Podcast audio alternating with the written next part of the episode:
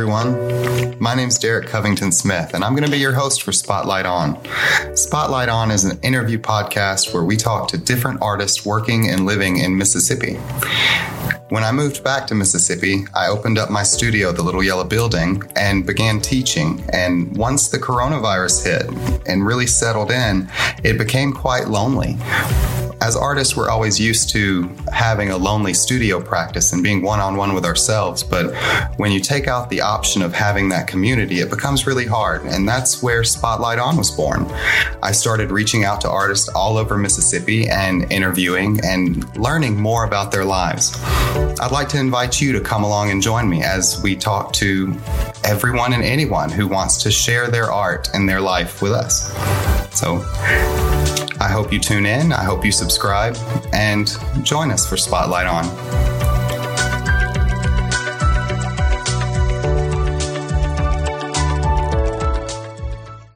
This call is now being recorded. Hey everyone, and welcome back to Spotlight On, the weekly interview podcast where we feature where we feature artists from all over Mississippi. Um, this week we're joined with a special artist, and I'm very lucky and happy to have her on with us. A, a very illustrious career that's extremely interesting that comes up from um, being a, an independent artist through the education field into um, really helping artists through the state move along in their careers. Um, and then on top of that, just a phenomenal body of work of interesting fiber arts and different mixed media. Um, welcome, Kim Witt. Kim, thank you for being with us. Oh, thank you so much for having me. It's a joy to speak with you today. Um, your your career is quite long, so I would like to start with your um, your art and just talking about your process and the types of art that you create. Why don't you describe some of that for, for our listeners? Well, thanks for that opportunity. I wish it was, um, you know, like a sweet little paragraph that I could sum it all up in, but it's because it's uh, it involves a lot of different layers. But um, I've been a weaver, um, a loom weaver, for probably 40 years or so. But in the past 10 to 15 years, um, I've picked up painting um, and been doing a lot of uh, self-teaching and taking online courses and going uh, to the universities here in Hattiesburg and taking courses um, and learning about oil painting because I've always loved oil painting. And then I discovered through an online course uh, oil and cold wax medium. And cold wax medium is this really delicious butter type uh, medium that you add to the oil paint and it just makes it so wonderful and it gives it movement. And so I've really, in the past 10 years, I'd say, been exploring the intersection of weaving and painting through this medium because it offers the opportunity to do a lot of layering and cutting through and so forth.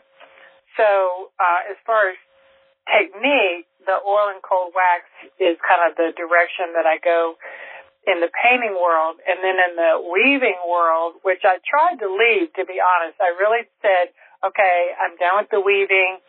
Uh, the cotton fibers are kind of getting to me, my respiratory system. Uh, they're starting to kind of bother me with the dyes and so forth. So I said, all right, this is my last.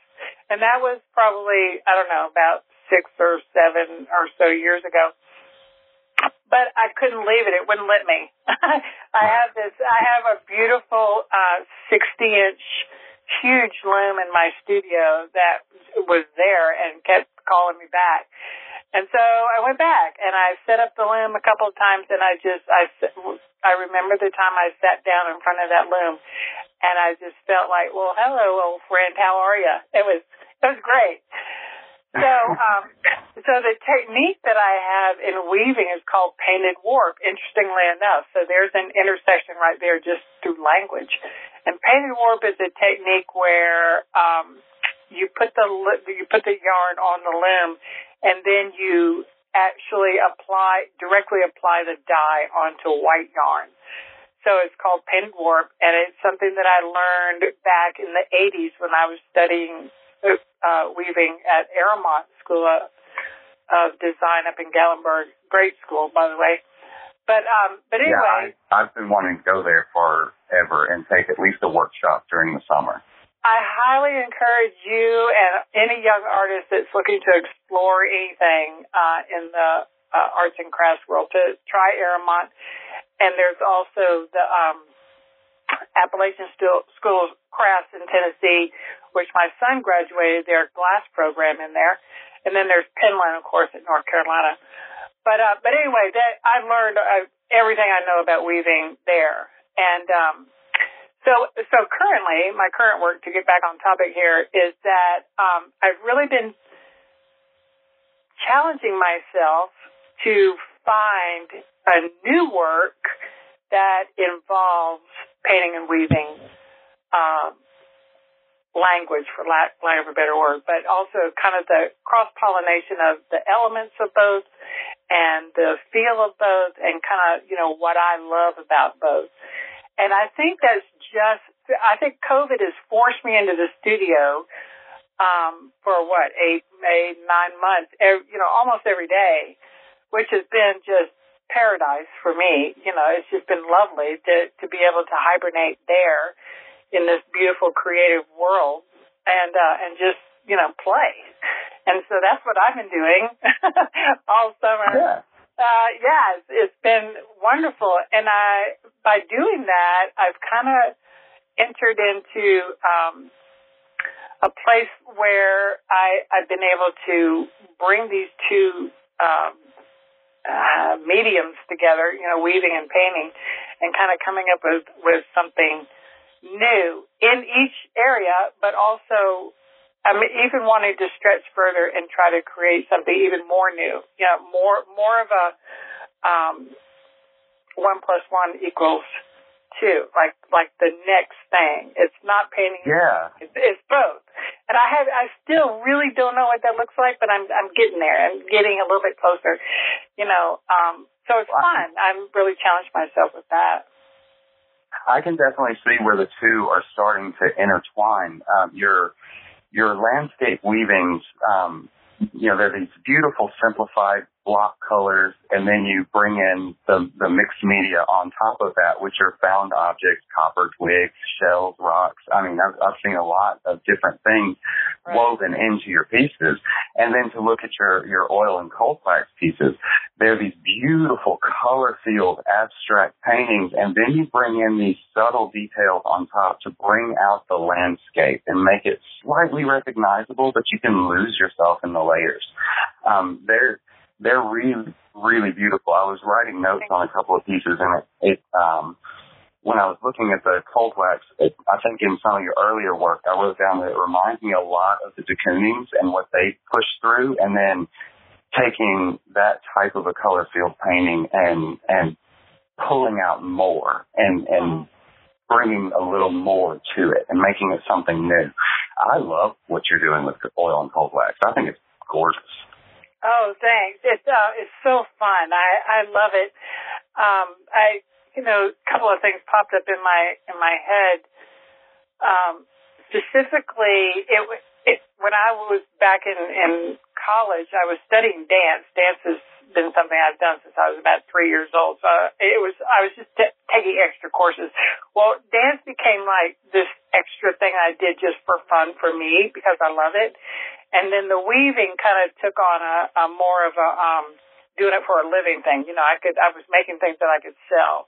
Know, it's kind of hard to, but it's definitely doable. And I don't mean to diminish the dance world because there are you know very accomplished artists in that area. But it was something that I just I took as recreation. Dance was my, but movement is something that's very important, and it, just organically came out in all my work. It's very, I don't know if you noticed that. It was, it's very movement oriented. Um, but, but the weaving was like, I, my partner, my, my husband, you know, my thing that I do every day. And then the, the, the dance was kind of like this, um, extra side affair kind of thing. so I kind of feel like that with weaving and painting. Painting, I love painting. It's like, it feeds me. I, I really, I, it's freeing. It's, it's, not nearly as labor and intensive as weaving is. Weaving is very process oriented. I mean, it's like you get do this process and then you add on and add on and add on and, and it kind of accumulates over over time. But um painting was like I could paint a painting in a day. You know, I was like, holy cow, this is fun. You know, so um so I love that. But now I'm kind of getting into the real nuances of the of the medium of cold wax and um and discovering you know what it can do on its own and and that's really fun for me to do and then to to bring that weaving element in, like my brush strokes are kind of woven, and my the texture, the texture is definitely there for sure.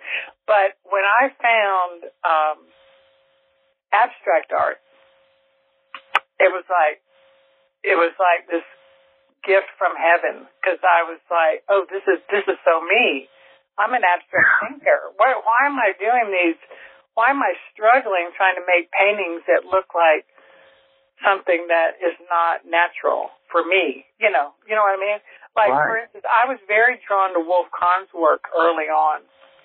And Wolf Kahn is all about color fields and, you know, and um Mark Rothko and that type of thing. I, right. I was intrigued by that because that's what I was painting on my warps. You know, I was painting these these big color swatches and then, you know, weaving with them. So I recognized that immediately in their work. And I was like, oh, I can, I know this. I know this, how this works.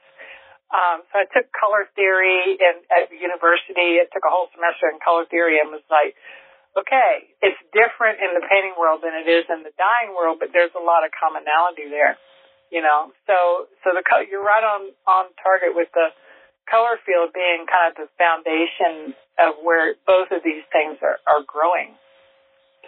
So anyway, I, but when I when I when I found the when I found abstract and and was so joyful with it, I began to look back at my weavings, going, "Oh gosh, those are very much abstract landscapes." You know. Yeah. That's exactly what I'm doing. Yeah. And interestingly enough, it's, this is really kind of crazy because I don't know if you know Bill Baggett, but he's a he's the icon artist of the of South of the you know the country basically. But uh, he did all the beautiful murals in our library here in Hattiesburg. Anyway, he was over for dinner one time, and I was showing him early, like probably 15, 10, 15 years ago, showing him some paintings I was doing. He was so kind and sweet, you know. He said, but but he said, Kim, I don't understand why you're not approaching your paintings like you do your weavings. So for the next seven, eight years, I was like, what did he mean by that? I have no idea know what that means. You know, so I've really been trying to pick that apart. And uh, I think I'm kind of getting a little bit closer to where that might be. That's exciting. That's always yeah. interesting. Yeah. Um, so tell us a little bit about, and we'll we'll start diving into your history because it's so rich and so interesting, and you just you've accomplished a lot, and and like we were briefly talking beforehand, it it you just kind of went with it, and it's not like you planned out your path. You you went where you were led, and it's kind of that's one of those things where I do the same thing, but it took a long time to tell myself you just gotta to go with what you're doing. Um, why don't you tell us a little bit about your background in art and, and how you started, and then let's go into the, the business side of, not necessarily business, but the work side of art. Sure, sure. Um, so like I said, I started in dance, and when I when I went into college, I um, I you know I, I had a real strong inclination towards culture, so I went into anthropology basically and started studying the peoples and cultures of the world. And what really kept catching me was the art and the culture and the craft of um, these ancient cultures, and you know how important art was to to humanity and what purpose it served. So, as a very young person, I fit, I learned the um, how the uh, how innate it is and how much of very much a part of being a human being art is. So that's always been a seed in my world. And kind of maybe if I if I were to really kind of think about it, might be what led me to where I am today. But um but yeah, so in anthropology, then I started taking all these dance classes, and then I met this really cute boy. His name was John Witt, who I'm still married to uh, almost 50 years later. We're still hanging, but um, but we went to several different businesses because he's like this amazing um, creator and maker in his own right. But the thing that makes John unique is that he was a great businessman, you know, just kind of naturally. So he made it work for us as a family. But back in the day, um, we ended up at Arrowmont because of a hurricane. So, so it's kind of cool that the story almost has these milestones along the way that are are uh, brought were brought to us by hurricanes. So the first hurricane, the first hurricane demolished all the big greenhouses that we had out here, and um, we had two big 100 by 40 greenhouses. We were raising house plants and selling them wholesale and all that. And uh, so that was gone, and we were like, "Oh wow! Well, that was just a whole lot of labor. We don't want to work that hard. What else can we do?" You know. so, uh, so John uh, had the Mother Earth News, and he ordered a stained glass kit because in the Mother Earth News it said you could make a living making stained glass. And John's like, "Oh, that looks like fun." So he ordered a kit, and uh, and in the meantime, John's father, who was retired and fiddling around in the wood shop, built me a loom. This is a small little wooden loom. Wow. And uh, I know. I was like, what is this? He says, this is a loom. and you're going to learn how to weave. And I went, what is that? I know. It's just like, well, okay. So, um, so long story short, we ended up at Arrowmont and we had a little store up there, a little shop out on the Craftsman's Loop that, um, they still have the arts and crafts community in, in Gatlinburg. Yeah. John and I had a little log cabin and we are fortunate enough to have lots of maker friends in this area. So we were handling Claudia Cartier's work and Obie Clark's work and um, many, you know, several other artists, plus John Stainglass and my weaving. And he would run the shop, and I would take a week long intensive at school. And then I would run the shop, and he would take a week long intensive. And we did that for about nine months up there.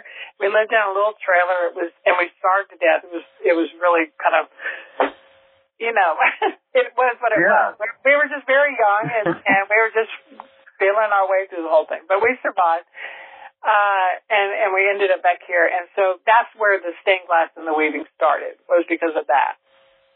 And It's amazing. Um, and- go ahead. it's amazing what we can adapt to when we're young. And I try to tell my kids this, like if you're if you're gonna do anything, anything at all, try to do it while you're young because you can go without food, you can go without shelter, you can go without lots of things. And then because when you get older and you start to realize that all those things are important, you you won't do without it anymore. You won't risk it. Exactly, exactly. Especially when children get involved, you know, the risk factor kind of goes up. But yeah, you can live on peanut butter and canned spaghetti and one beer a day. So I'm just. so um, so yeah, and so that so that grew, and uh, we came back to Mississippi. We were kind of intending to to move up to Gatlinburg, but we came back here, and um, Melissa Golson, I think, did a story on John, and, she was writing for I forget what newspaper it was, probably Laurel Leader-Call. A story on John, and the phone started ringing, and it's been ringing for forty plus years since. It's, it, Wow. I mean, it's just kind of fascinating. So it's just kind of, you know, I think God wanted us to be here, to be honest. yeah. Yeah. So, I mean, so I mean, He provided. You know, we just kind of fell into this this thing, this beautiful 30 acres of land that we were able to purchase for almost nothing right before the market bottomed out back in the 70s, and uh, and so we moved out here and we've made a, a go of it. And John's been doing stained glass churches all over Mississippi over 300 or so. And I, what I did was I started, I started a little weaving business and I was weaving clothing and doing paint warp clothing and doing craft shows. And at my peak, I was doing like seven or eight craft shows a year, which was, that's hard work, especially if you're successful and you have to come back and start all over Yeah. again. So, I mean, I even had somebody weaving with me. at the time. And then children kind of entered the scene and that, that all kind of came to a screeching halt. But I, uh, but I did kind of hooked up with interior designers during that point and started doing, that's when I started doing commission work for the wall. Um, which before I was just doing, you know, clothes and rugs and placemats and, you know, that kind of thing. Yeah. So started doing Well, around Go ahead. so around the mid '90s is when you started getting involved with education in the arts. Yeah, that's- educational system. Why don't you tell us a little bit about that and how that came about?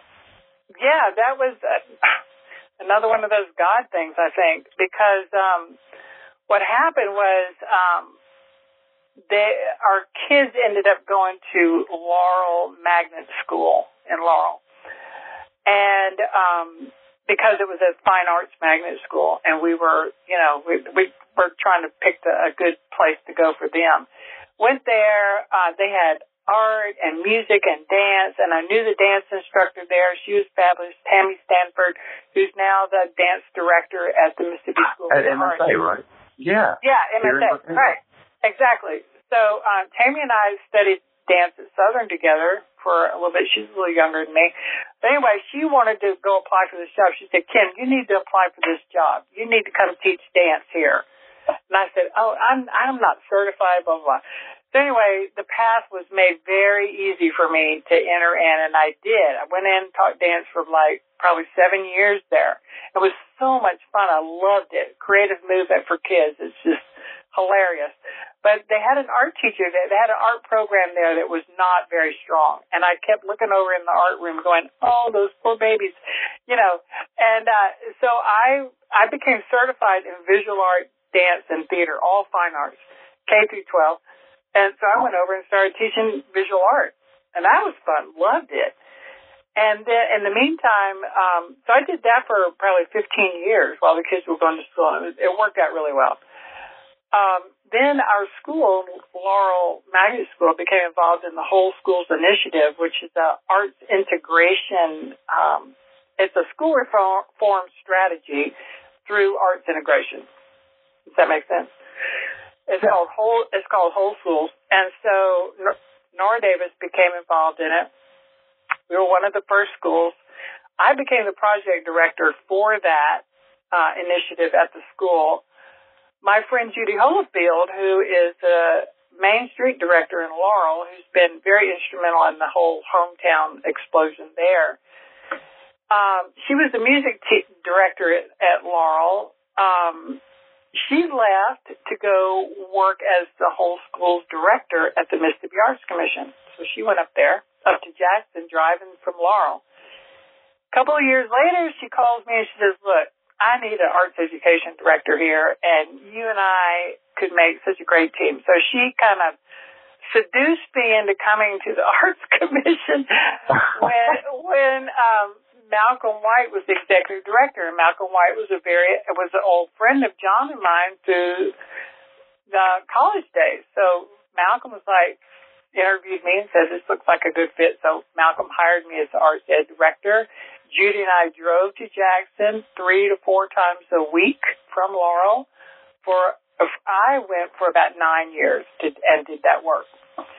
Uh, the Arts Commission opened my eyes to the arts of Mississippi in a way that I am, even to this day, so grateful to have met these people in Mississippi and so grateful that you are now there to highlight all of them and I can say, look at these fabulous people. So yeah, amazing.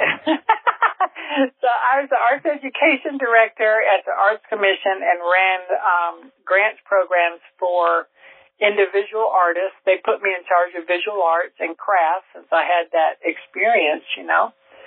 Um, and I um, I fought those battles with the education department and um, we we made some changes. I mean, it was slow at first, but we made some changes. But my favorite part was running the fellowship grants programs, where the best artists from around the state would apply for a five thousand dollar fellowship. And I, what I did was pick the panel that adjudicated all of those grants. And I I couldn't, you know, I didn't have an opinion. My only uh, power was uh, choosing the panel. So I got to sit there and just watch these slides of this incredible work from all over the state. Wow. And it was just jaw dropping to me. I mean, I learned, I would sit there during the grant panels and just take notes on, on what the panel was saying about other people's art. And I learned so much. What an I- experience. I know it was fabulous. I it was just fabulous, and I met some of my dearest friends during that period. Um, the uh, the people that I'm now um, colleagues with at the Mississippi Art Colony. That there was a lot of those those artists, and plus all the um, other fabulous artists all over the state. But yeah, the um, that was a great opportunity. It was it was a huge learning curve for me because I'm not politically inclined, so that was not that didn't come real natural to me. I I didn't like to go bust up into the legislature, but I did and and advocated as much as I could um, for arts in Mississippi and education, and also for um, in the community. I don't know if you're familiar with the creative economy, but that that whole um, initiative that the Arts Commission started, the creative economy, was started during that period. So it was it was a it was wonderful. It was fun. It was hard, uh, but I really did like that work. It was meaningful. Very Also meaningful. Your your career, your your entire career, not just your art and not just what you're, you know, experimenting with and what you're putting out into the world, but your everything you've done in your career feels like it's had rich purpose. yeah. and- I think it's important to me. For yeah, yeah. So tell me about your work with the, the Mississippi Arts Commission. Well, the, Not at the um, the, Oh, the the colony. Artist Colony. What's the next Yeah. so, um, so I retired from the um, Arts Commission um, with the intention of coming back and being an artist again, like coming full circle, you know, and just uh, having time to to do my thing, which I was really excited about, and I still am. Uh, and so, one of the first things that I did was went to the Mississippi Art Colony because I knew I knew those people now, and I had worked with them and helped some of those artists get on the uh, Arts Commission's artist roster and the teaching artist roster. I did a lot of work in those areas too. so I had been working with some of those artists, and I went. Um, I, I went for a session, and um, went for probably three or four sessions. And then the director at that time, Byron Myrick, a good friend, lives out here in Moselle, not very far from me, is a potter. Was he was the director at the time. Came to me and said, "Look, I've been doing this for, you know, I don't know how long he's, but about 14, years or so. He's been there for a long time. So I've been doing this for a long time, and we need a new director. and I think you would be great. And I, you know, at first I was very honored, of course. You know, my gosh, the the directors of the art colony. That art colony's been in existence for seventy five years almost. You know, and so Yeah. it's huge shoes to follow. I mean, we're talking Bess Dawson and Jamie Tate and Lyle Moorhead. I mean, there's just I can go on and on. But anyway, I was very honored. But I think the the clenching thought that went through my heart was that, oh my gosh, I have so much experience that I could bring to this group and help them. You know, besides, I could come for free. Little selfish motivation in there, but hey, you know.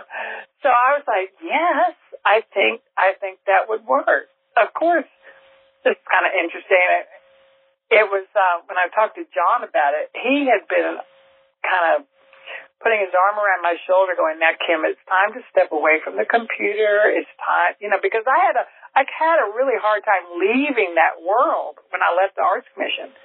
You know what I Yeah. mean? Because you're so embedded in it. It took me at, at least three years to really get away from it. wow. So he was like, "Are you sure you want to do this? Because it's kind of like, you know." But um, but it works. It definitely works because it's it's not anything like working at the Arts Commission by any means, but it's just managing and helping these artists bring in top dollar artists from around the country to do um, a week long retreat with about 40 artists. And it's not like a workshop. It's like these artists don't come in and teach a workshop. They come in and do, uh, they, they meet individually with each one of the artists at colony and they say, where are you and where do you want to go? And then these artists are able to guide us through critique and through conversation about our art. So it's one on one with a very well known artist. I just got chills. right? That's I mean- insane value. Just as Oh. on a human level, as on a on a spiritual artist level, that's insane value. Oh, yes, sir. You have no idea until you go and have a colony experience. And you're Wow. you're you're transformed. Besides, it kind of reminded me of being back at Arrowmont because you're completely immersed. Somebody's cooking for you. There's no phone. There's no laundry. There's no of the other distractions that you have that keep you from your work.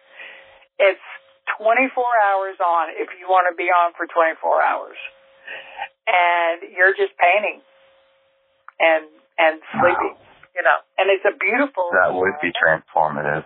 Oh, I would imagine you'd walk in and walk out um, just completely changed. Mhm. Absolutely, and and it's different every single time. Uh, and it's it's held at the Henry Jacobs Camp uh, in Utica. It's um, a camp that's been there for I don't know their history, but a longer, probably seventy something years. It's been there for a really long time. And it's a Jewish camp, summer camp for kids, and then they rent out that space for venues it's a big lake and a lot of cabins, so it's it's perfect for us. But the interesting part there is that during the whole schools days when I was at the Arts Commission, we would have whole schools retreats there. So here I am again at Henry Jacobs Camp. you know what I mean? Fifteen you years have later, I'm like, repeating themes in your life. I do, and it all comes down to one sentence: the transformative power of the arts. I cannot tell you how many times I've said that phrase in so many different It's respects. true. But it's, It's so very, true. very true. It's very, very true. Anyway, Well, you're um, working. beautiful, beautiful. You're, you're working on something currently that I think is very important, and and you know you you've got this massive passion for for pushing forward um, people in the arts. But you're part of this women's art collective in Mississippi. Tell us about that because that's that's something that's new and building, right? It is. Um, well, I don't know if it's building. I don't want to mislead people, but um, the Women's Art Collective is a group of about 12 women here in the Hattiesburg area that originally got together, a handful of them, probably about six of them, got together and just to kind of meet and say, look, I'm working on this. What do you think? You know, just kind of a, a meeting and talking about our art and and inspiring each other and you know just just having a community of artists that we could talk with and meet with. And it it has grown in that the artists in the collective now are um well they always were but are producing and professional artists and we work towards having a show. We have different shows. We go, we just had one at JCJC. A couple of things have fallen through, of course, um, because of the COVID. But um, one of the things that has happened because of my work with the art colony is that it hooked us up with a similar group on the coast called the South Mississippi Art League. And that's a group of coastal artists that got together for pretty much the same reason. So when Paulette Dove, who kind of directs that group, and I met at Colony, we learned that we had these groups and we said, you know what, we should have a women's show, a powerful women's show. And we did at the Hattiesburg Arts Council here in Hattiesburg. Fabulous show. Oh my gosh, it was wonderful. And we've done that several more times. Uh, we try to do that at least once a year to get together and have a group show between the two of us. And they're, they're wonderful. So yeah, great work. We're, we're hoping to have a show there at the George Ohr Museum of Art uh, after the first of the year. I think is what they're trying to do. We don't have a date yet because it's changed a hundred times, but yeah. And for anyone that's listening now, um, that she, she's talking about 2021. Um, right. We're recording this in December, and it will most likely be airing somewhere in between January and March. Um, um, I mean, you know, nothing's confirmed these days. Not now. At this time, for sure. Yeah. Yeah. Um, well, I can't, as someone who likes finding those groups to be a part of and how much it means to me when I can find one that's inclusive to to my needs. I can't imagine how important and how um gratifying. No, that's a bad word for it. Just how awesome an opportunity this is for underrepresented women in in the Mississippi communities. You know, we have Mm-hmm. um, tons and tons of artists. I mean, you, you can you can see if you go into social media, we're out there, um, but they don't always know what to be a part of or how to live as an artist. Is one thing that I'm I'm running into is that with a lot of younger ones, they don't. Um, you know, they, they don't understand that they can have a career and be an artist at the same time. And, um, what you're doing is not only providing opportunity to show and to be seen, but also a chance to connect and be mentored by people in your same condition and people in your, your, that look like you and sound like you and go through your life experiences. That's so important right now. Mhm. Mhm. Absolutely. Um, and the Art Colony uh, has a scholarship program. I encourage people to go to that website. That's msartcolony.net and kind of peruse through that beautiful website that we got. Um, see some of the work that our members do, but specifically search out where the where they talk about the scholarship. Um, it's it's kind of it's really you just apply for it, and we get a lot of students and college students that that do that, and they come and they meet these artists that have been doing it for 50 years, and they're like, oh, okay, so they're able to see themselves in the future, and they're able to talk to these artists. So, so that in itself is a, a wonderful opportunity. Well, Kev, for any future artists coming up, what would be some advice that you would have for them? Mm-hmm. Well, um, you know, being an artist, you're in isolation, and here we've been in isolation for almost a year now um, with this pandemic.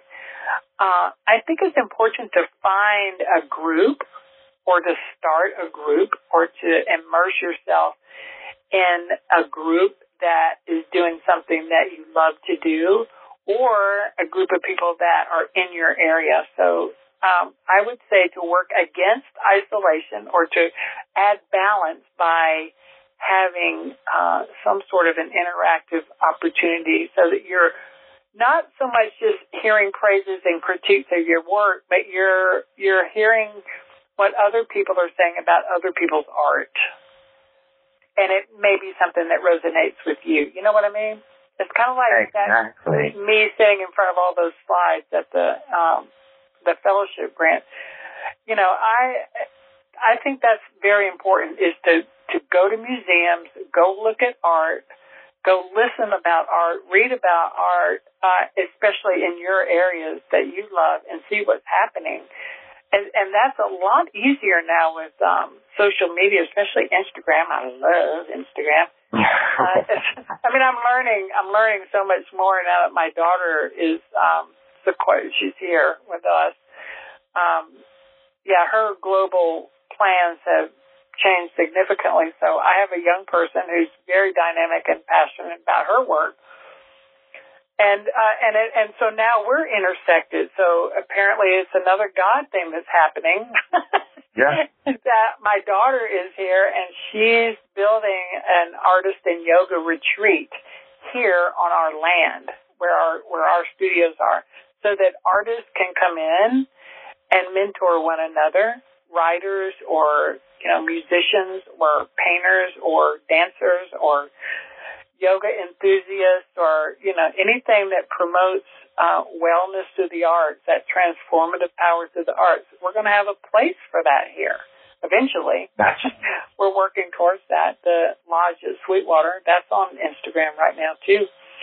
So, um, that, I think that would be my advice is to stay connected, you know, and be inspired. Look, go to what inspires you and just work. Just do it. It'll work. It'll, it'll happen. it'll come together. You know, it did my life. Um, yeah, exactly. And, and go with it. Just go with it. yeah. Yep. Absolutely. Kim, I want to thank you so much for being with us today. For anyone that wants to find um, Kim, you can find her on Instagram at Kim C. Whitt, and the Whitt is spelled W H I T T. Um, so it's K I M C W H I T T, and then also KimWhittArt.com. You can also find Lodge at Sweetwater.com and find Lodge at Sweetwater on Instagram as well. Uh, thank you again, Kim, for being with us, and for everyone else, we will talk to you again next week. Thanks so much. It was great.